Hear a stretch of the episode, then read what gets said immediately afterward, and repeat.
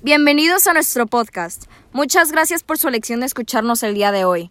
En este momento estoy acompañada de Alexa Bailón, Frida Miranda y María Paula Valenzuela.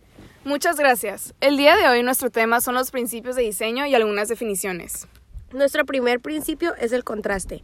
A esto se refiere que resalte el peso visual a una parte de la imagen o una composición y hace diferencia para que llame la atención.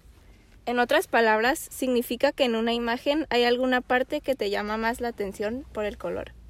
El segundo concepto o principio es la armonía. Significa que la imagen está equilibrada y todas sus partes están colocadas correctamente para que tengan un orden. Así podemos apreciar la imagen. En este principio tratamos de darle más importancia a un elemento que los demás para que se convierta más dominante. Llamado énfasis. En otras palabras, hacemos una parte de la imagen más importante. Es la importancia que se le da a un elemento, ya sea por su tamaño, color o posición.